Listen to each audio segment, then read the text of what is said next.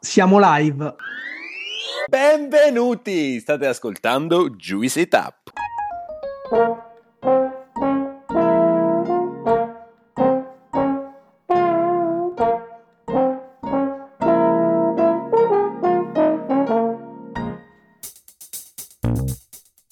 Siamo Gianluca, Alessandro e Claudio, tre amici che si sono conosciuti ai tempi dell'università a Pollenzo. Siamo molto diversi tra noi, ma condividiamo una grande passione per l'enogastronomia, per tutto o quasi tutto ciò che è edibile e potabile. Una di quelle amicizie costruite tra piatti di pasta e bottiglie di vino.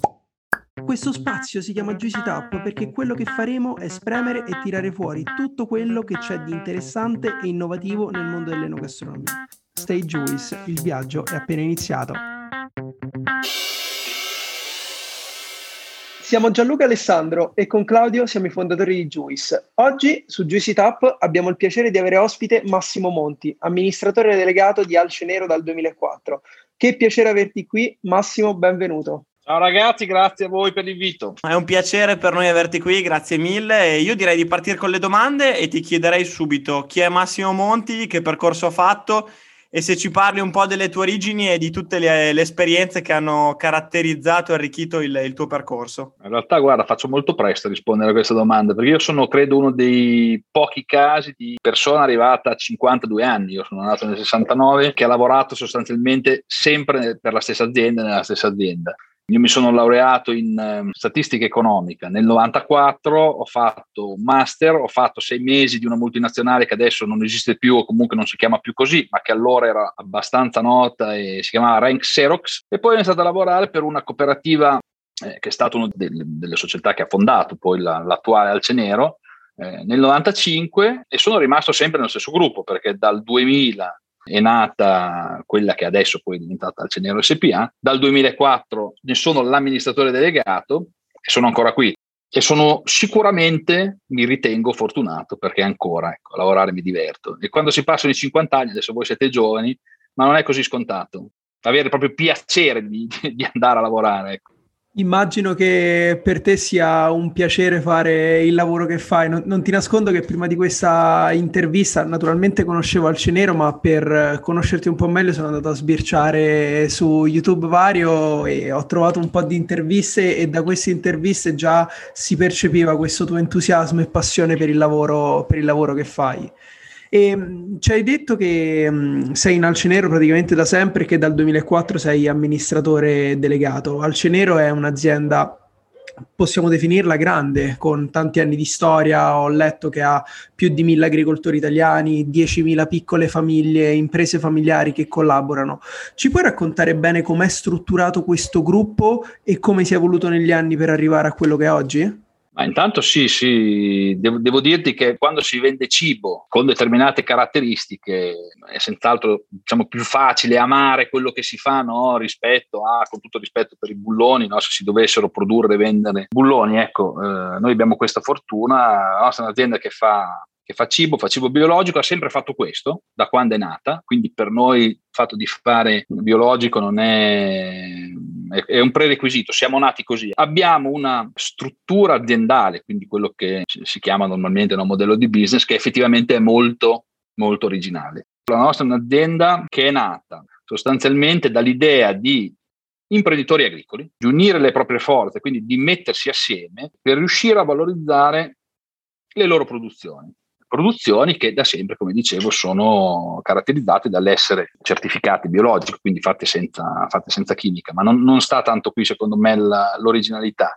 Primo aspetto importante secondo me è stata questa voglia no, di, in un momento in cui da diversi anni eh, il, la, la, distanza fra chi consuma il prodotto, no? chi utilizza il prodotto e, il, e, chi lo fa, prima di tutto l'agricoltore, no? perché è da lì che, vengono, che il cibo nasce, dalla terra, eh, insomma, si stavano dilatando, che sembra una cosa normale oggi, ma non è sempre stato così, voglio dire, fino alla, alla fine della seconda guerra mondiale normalmente il, prodotto, il cibo tu lo andavi a prendere da chi lo faceva, o comunque da chi era molto vicino, ecco.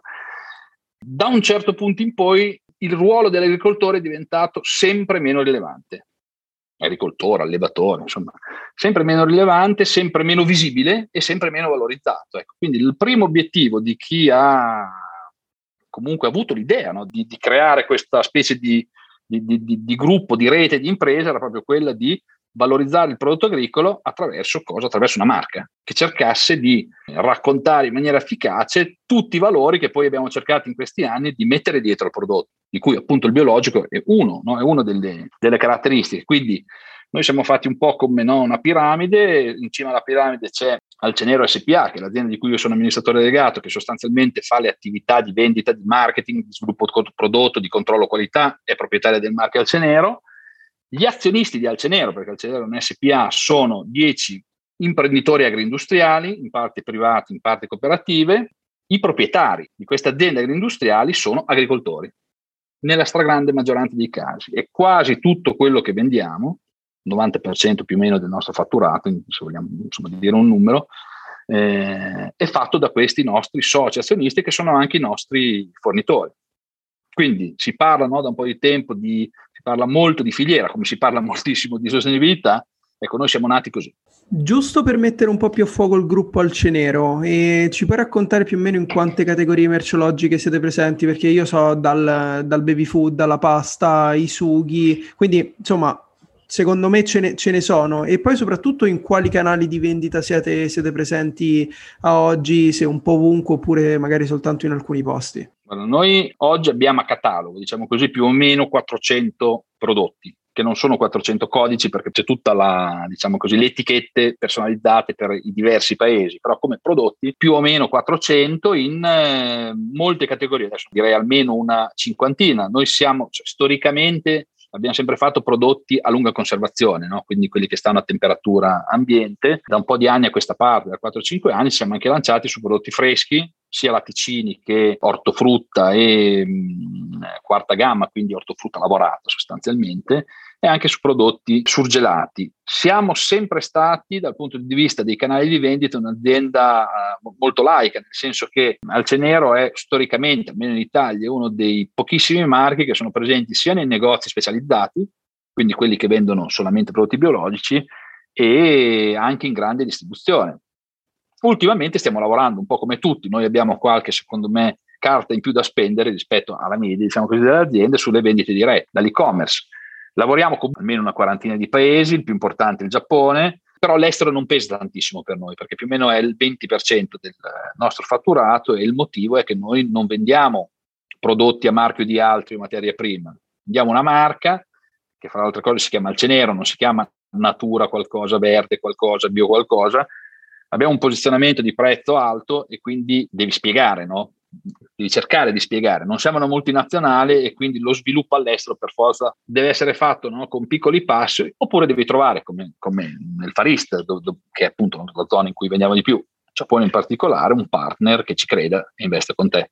Ci hai fornito un, uh, un, quadro dell'azienda. Ti chiederei ora, Massimo, se ci puoi raccontare un po' come è strutturato il tuo lavoro e qual è un po' la visione che sta dietro la tua gestione aziendale e anche un po' come è evoluta nel tempo, visto che ormai sono svariati anni che sei cresciuto all'interno dell'azienda? Allora, io sono, sono come dicevo prima, un caso abbastanza particolare sia perché appunto ho questa, ormai insomma, faccio parte del mobilio, no? sono, sono, quasi fossilizzato. Poi per fortuna ecco, un'azienda che ha, ha avuto uno sviluppo importante, ha attraversato molte fasi diverse, il tempo di annoiarsi oggettivamente non c'è stato. Eh, non sono l'imprenditore, nel senso che l'azienda non è anche un'azione di Alcenero, pur essendo l'amministratore legato dal 2004, perché appunto Alcenero è nato come un'esperienza cooperativa sostanzialmente, quindi i soci sono sempre stati i produttori, agricoltori e trasformatori. Però mi sono trovato essendo partito a lavorare per um, questo gruppo quando si faceva pochi milioni di euro,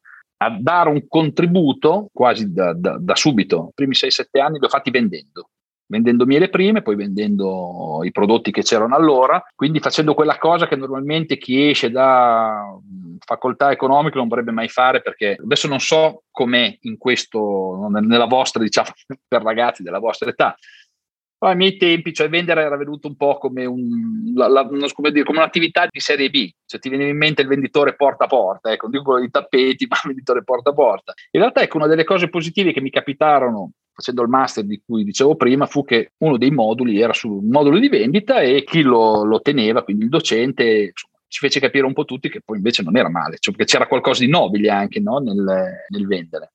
E questo ho fatto per, un, per, parecchi anni e quindi lì era più un'attività di concretizzare le strategie che altri mettevano in campo, anche se devo dire, insomma, proprio perché eravamo in pochi ed era l'azienda piccola, sono sempre stato abbastanza coinvolto. Poi ecco, da un certo punto in poi, sempre di più, la mia attività si è spostata dal caricare a terra i cavalli, quindi dal applicare ed eseguire no, le strategie a pensare a come fare a, a, crescere, perché questo poi è sempre stato l'obiettivo, no? e quindi a cose nuove da fare o a come fare le stesse cose meglio.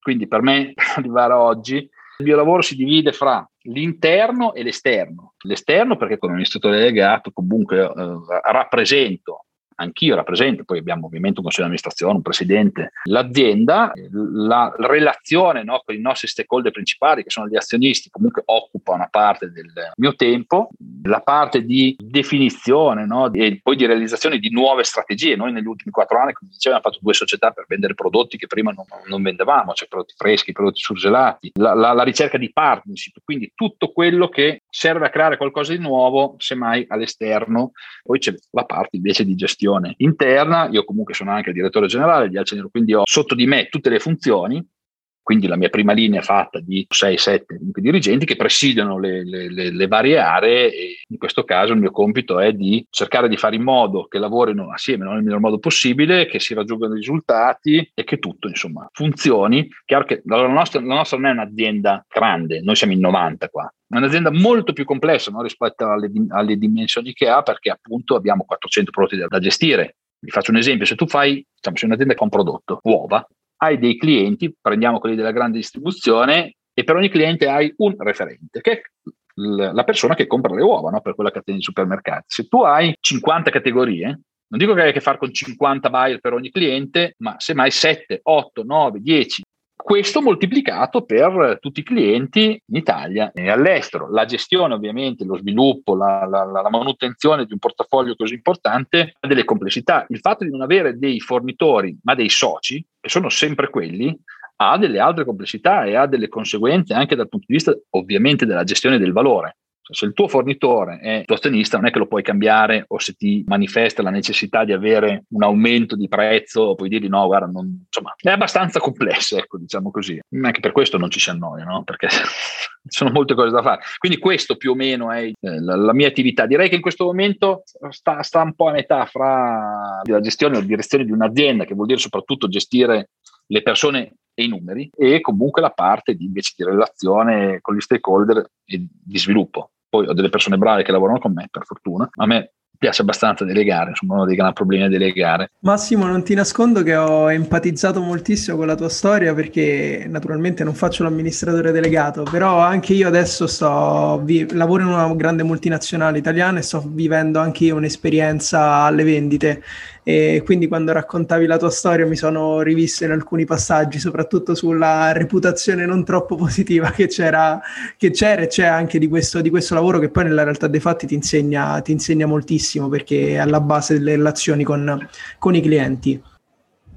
È abbastanza normale che chi ha, no, almeno per chi ha una formazione economica, che si tiri a fare marketing, no, qualcosa che ci assomiglia, io penso che uno che per fare marketing, eh, se non hai mai venduto ti manchi qualcosa di, di importante ecco, per farlo bene. Secondo me Alcenero ha una grandissima qualità, che è quella di aver creduto in quello che oggi è diventato un trend fortissimo, ossia quello della, della, sostenibilità, del biologico e tutto quello che ci vogliamo mettere intorno, e ha creato un'azienda su questi, eh, su questi valori molto profondi.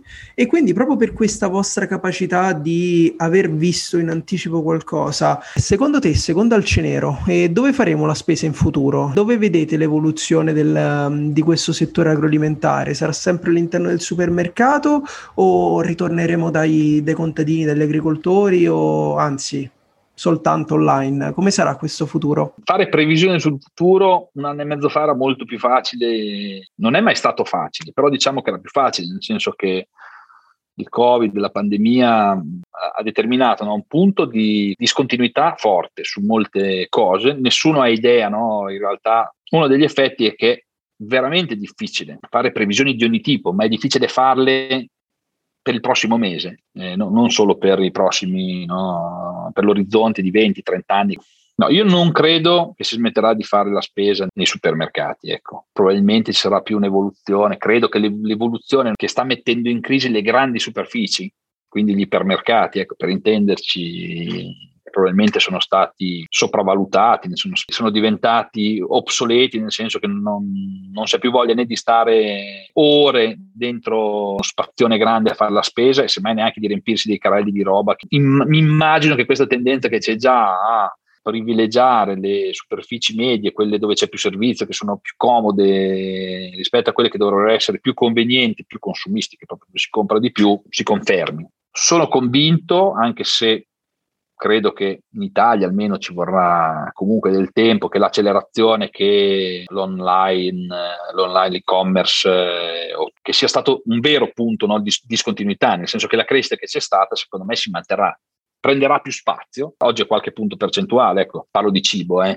eh, perché su altre categorie i numeri sono diversi, però sul cibo credo che insomma, potrà diventare uno dei canali importanti e questo sicuramente potrà aprire delle possibilità alle piccole aziende e ai produttori di qualità. Ecco. Se l'e-commerce sicuramente può facilitare tantissimo quello che dicevo all'inizio, cioè questa bellissima cosa che è mettere chi consuma direttamente no, in relazione con chi produce, cosa che nei retail è intermediata no, da uno, due, tre passaggi e che rende difficile o impossibile per certe aziende per una questione di dimensioni, per una questione di, di prezzo no, del prodotto, mettere in contatto chi fa il prodotto con chi lo consuma. La, la, la, l'online potrà sicuramente aprire delle prospettive, però non credo che sarà una panacea per tutti. Credo che ci sarà spazio per chi effettivamente riesce a fare qualcosa di diverso, con valori reali dentro, no? O, anche in termini di, di, distintività, oltre che di sostenibilità, che comunque è un tema, e poi dopo arriviamo anche lì, perché questo è un mondo che sta diventando più trasparente, in cui comunque per fortuna le persone vogliono, vogliono entrare un po' più nel merito delle cose, non sono più così disposte, perlomeno in modo crescente, a accontentarsi delle favole, no? che alla fine per 30 anni il marketing classico degli anni 70, 80, che 90 ci ha raccontato. Io direi di andare subito al tema della, della sostenibilità, visto che l'hai menzionato.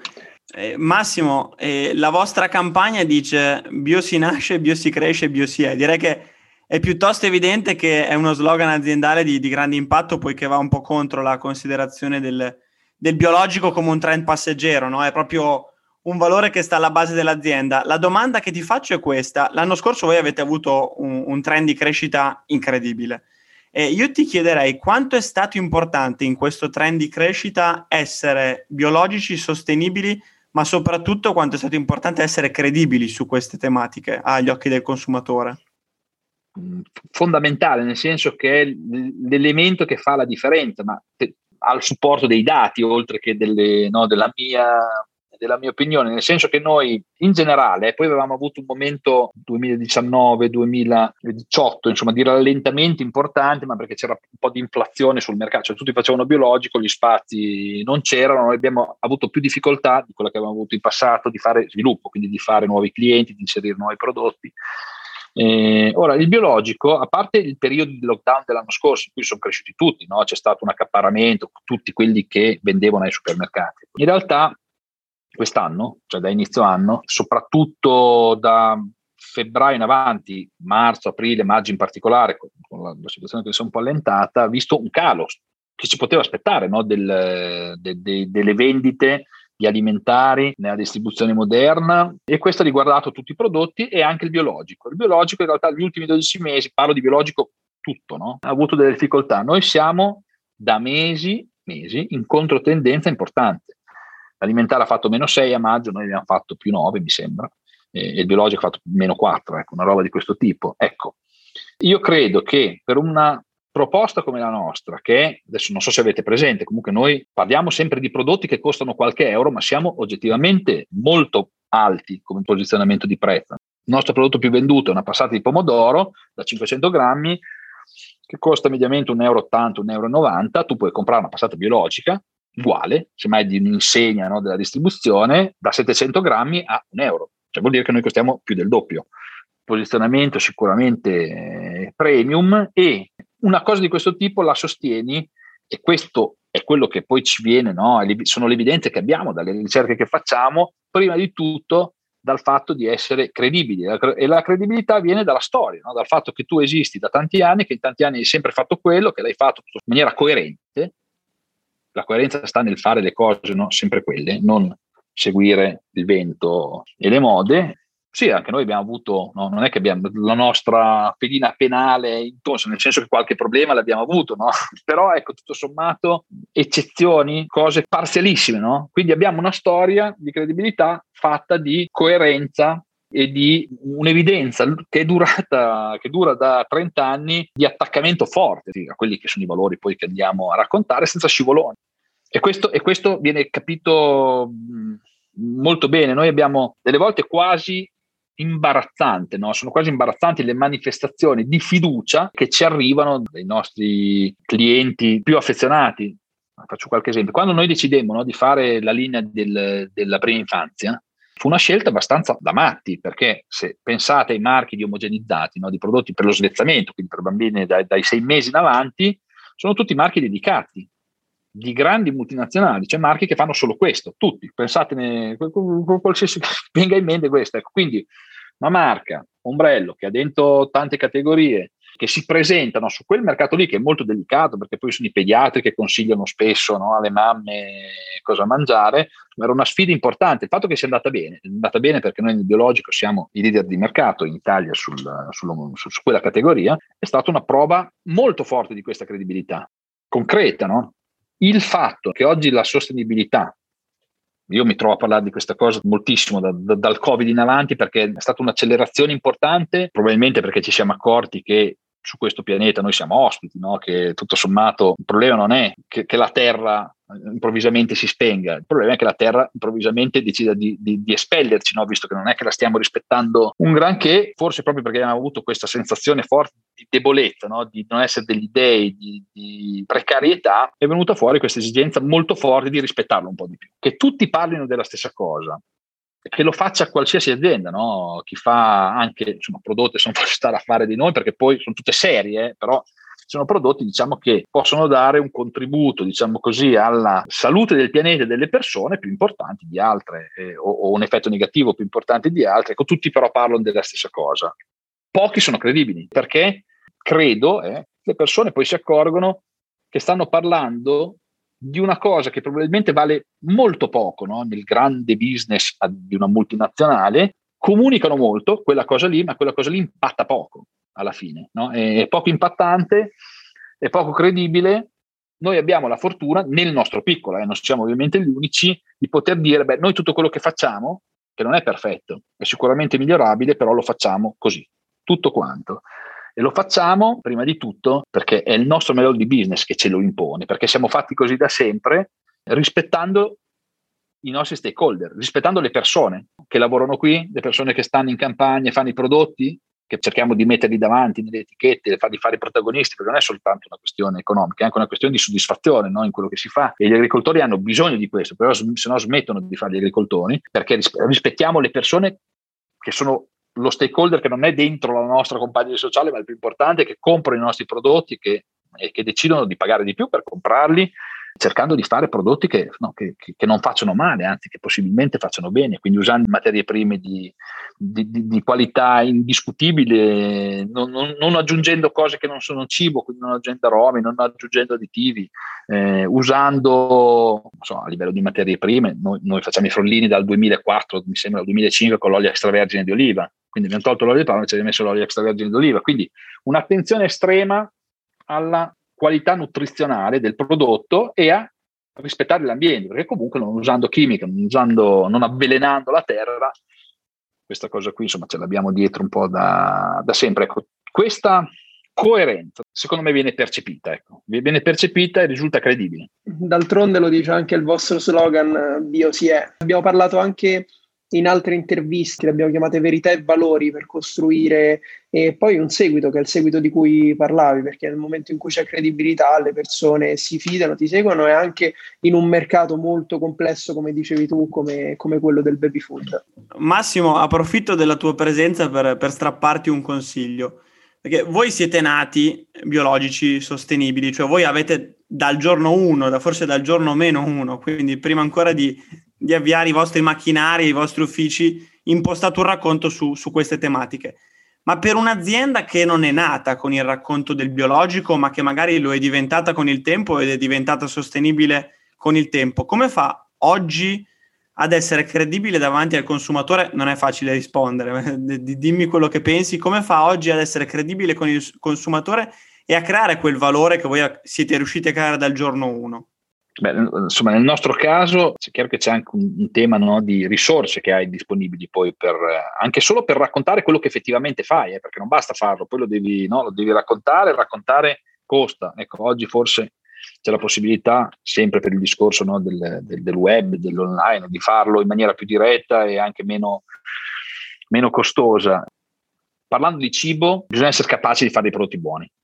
Cioè, questo per me è imprescindibile. Cioè, noi vendiamo tanta passata di pomodoro perché la nostra passata di pomodoro è buonissima. Non, non, non c'è un. Eh, questa è la prima cosa, perché alla fine è quella che è trasversale, no? che interessa a tutti, poi c'è chi è più capace di capirlo, chi meno. E poi l'altro aspetto è che ci devi credere. Cioè, una cosa, no? tu diventi credibile nel momento in cui effettivamente ci credi. No? Se tu hai, sei capace di fare prodotti buoni, credi che la via no, per, che sia importante per te, per i tuoi figli, per il futuro, eh, farli in maniera sostenibile. E guardate, quando si parla di sostenibilità, oggi purtroppo si parla sempre di ambiente e poco di sociale perché è molto più facile parlare di imballi, emissioni. È molto più facile, che è una roba che a me fa scappare da ridere, no? non, non, perché sia negativa, ma dirti, vedete, noi abbiamo queste emissioni, però le annulliamo perché piantiamo un albero o due o quattro o dieci, che insomma, un po' come dire, Beh, io sono, nella mia vita uh, ho molto sbagliato, ho ammazzato una cinquantina di persone, però poi dopo mi sono ne ho, ne ho salvate da una morte certa altre 50, che vuol dire,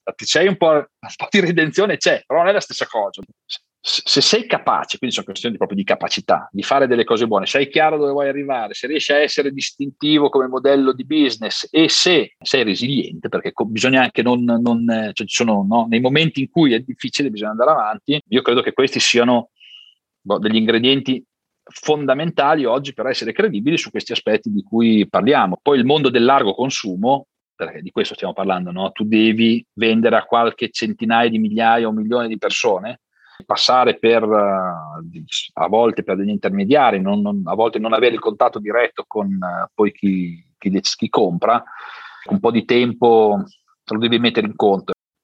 Poi il nostro è un mercato anche abbastanza tradizionale, secondo negli Stati Uniti più veloce. Eh, però ecco, una ricetta non esiste ovviamente, ecco. una ricetta non esiste. Però ecco, io dico sempre, il, il, quando si parla di sostenibilità, veramente si parla troppo di aspetti tecnologici, i problemi ambientali, climatici prima di tutto, sono una emergenza no? importante, eh, però un vero approccio sostenibile, un vera, una vera evoluzione sostenibile no? della, della razza umana, perché di questo stiamo parlando, passa per evoluzione dei comportamenti di una, almeno della maggioranza delle persone che abitano questo mondo. Questo può succedere non purtroppo in tempi brevi, ma entrando nella testa delle persone, quindi è una questione di educazione, è una questione di, no, di, di formazione, è una questione anche semmai di, di, di, mettere un po' in discussione, non so come, modelli economici che comunque alla fine portano purtroppo moltissime persone nella realtà a non avere le condizioni economiche per potersi comportare in modo sostenibile. Cioè, sono, sono temi complessi, ecco, però ridurre tutto a eh, l'imballo di, pla- di, di, carta invece che di plastica o pianto un albero, ecco, è, un po', è un pochino riduttivo e secondo me non è risolutivo e noi abbiamo bisogno di qualcosa di un po' più, un po' più rilevante. Ecco, è chiaro che non siamo noi eh, quelli che possono cambiare il mondo, però dal mio punto di vista noi possiamo essere un piccolo esempio di come si può fare cibo in maniera sostenibile. E dobbiamo essere molto più bravi a farlo perché l'asticella si è alzata serve una piccola rivoluzione e sicuramente è importante che se ne stia iniziando a parlare e che anche le grandi aziende passino dopo passino lo stiano cap- capendo e stiano andando in quella direzione, ma come dicevi tu, il vero cambiamento avviene quando i consumatori iniziano a richiedere qualcosa di diverso, perché ah, poi alla fine sono, sono, sempre loro a guidare certo, l'offerta, certo. quindi parliamo di educazione, educazione, e di formazione. E quali vedi come trend principali del settore agroalimentare? Cioè, quali saranno quelle cose che scatteranno nei prossimi anni, naturalmente mettendo da parte eh, biologico, la sostenibilità di cui abbiamo già parlato, però se c'è qualche altro trend che voi come eh, Alce Nero avete, avete notato e che secondo voi nei prossimi anni esploderà? Mm come, così, come tendenza generale, mi auguro, lo, lo, lo, credo e soprattutto mi auguro che comunque eh, il trend generale sia guidato da una maggiore consapevolezza, no? una maggiore attenzione a quello che si mangia sotto tutti gli aspetti, eh, sia sulla qualità organolettica fino ad arrivare a quella nutrizionale e anche alla, appunto, al, al, contenuto in termini dell'attenzione, no? in termini di sostenibilità. E, e quindi in questo senso non penso che ci possano essere dei, dei, grossi stravolgimenti rispetto agli ultimi trend che, han, che, sono, no, che, hanno determinato delle crescite sul mercato. Quindi parlo di, di biologico, parlo di, de, de del, del, prodotto tipico, no? quindi dei prodotti che hanno una certificazione di, di tipicità, che sono un IGP, una DOP, eh, perché questi sono prodotti che sostanzialmente cosa fanno? Cercano di collegare il prodotto al territorio e alla capacità anche artigianale, produttiva, quindi a tutta la cultura neogastronomica di un territorio. Comunque in generale diciamo la territorialità, il legame col territorio. Poi ci sono i trend nutrizionali, quindi di attenzione rispetto alla ricettazione, agli effetti del cibo, che anche questi credo che, che al di là del, no, delle, delle, oscillazioni avranno sempre maggiore attenzione, quindi dalla qualità delle materie prime a cercare di utilizzare, dico, io mangio, a me la carne piace, piace molto, però ecco, a cercare di mangiarne meno perché effettivamente è, dal punto di vista della sostenibilità no, qualche, qualche, questione la pone, più, più, proteine, più proteine vegetali fino a, ecco, a sostituti della carne molto spinti. Io a, a me non piacciono, ecco, però questo non vuol dire che non possono avere un, un futuro. Sinceramente non lo so, io mi augurerei di no. Cioè, penso, che, penso che sarebbe meglio mangiare molta meno carne per chi vuole niente, eh, mangiarla buona e semmai con animali che sono che fino a che sono in vita stanno bene. Ecco. Con Alcenero non producete um, alimenti, no, proteine sostitute della carne, vero?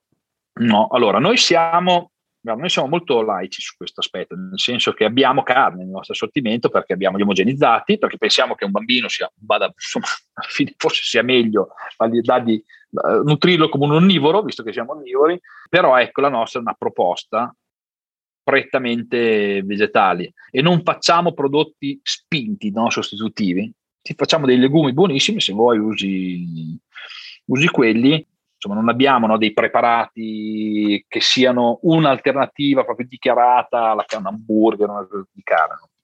Non, non penso che sia di sviluppo. Poi semmai i miei colleghi del marketing mi smentiranno nel giro di sei mesi, ma non, non credo. Massimo, noi per concludere abbiamo questa rubrica che chiamiamo piccola pasticceria, che è quel momento al ristorante dove, che, che di solito accompagna il caffè.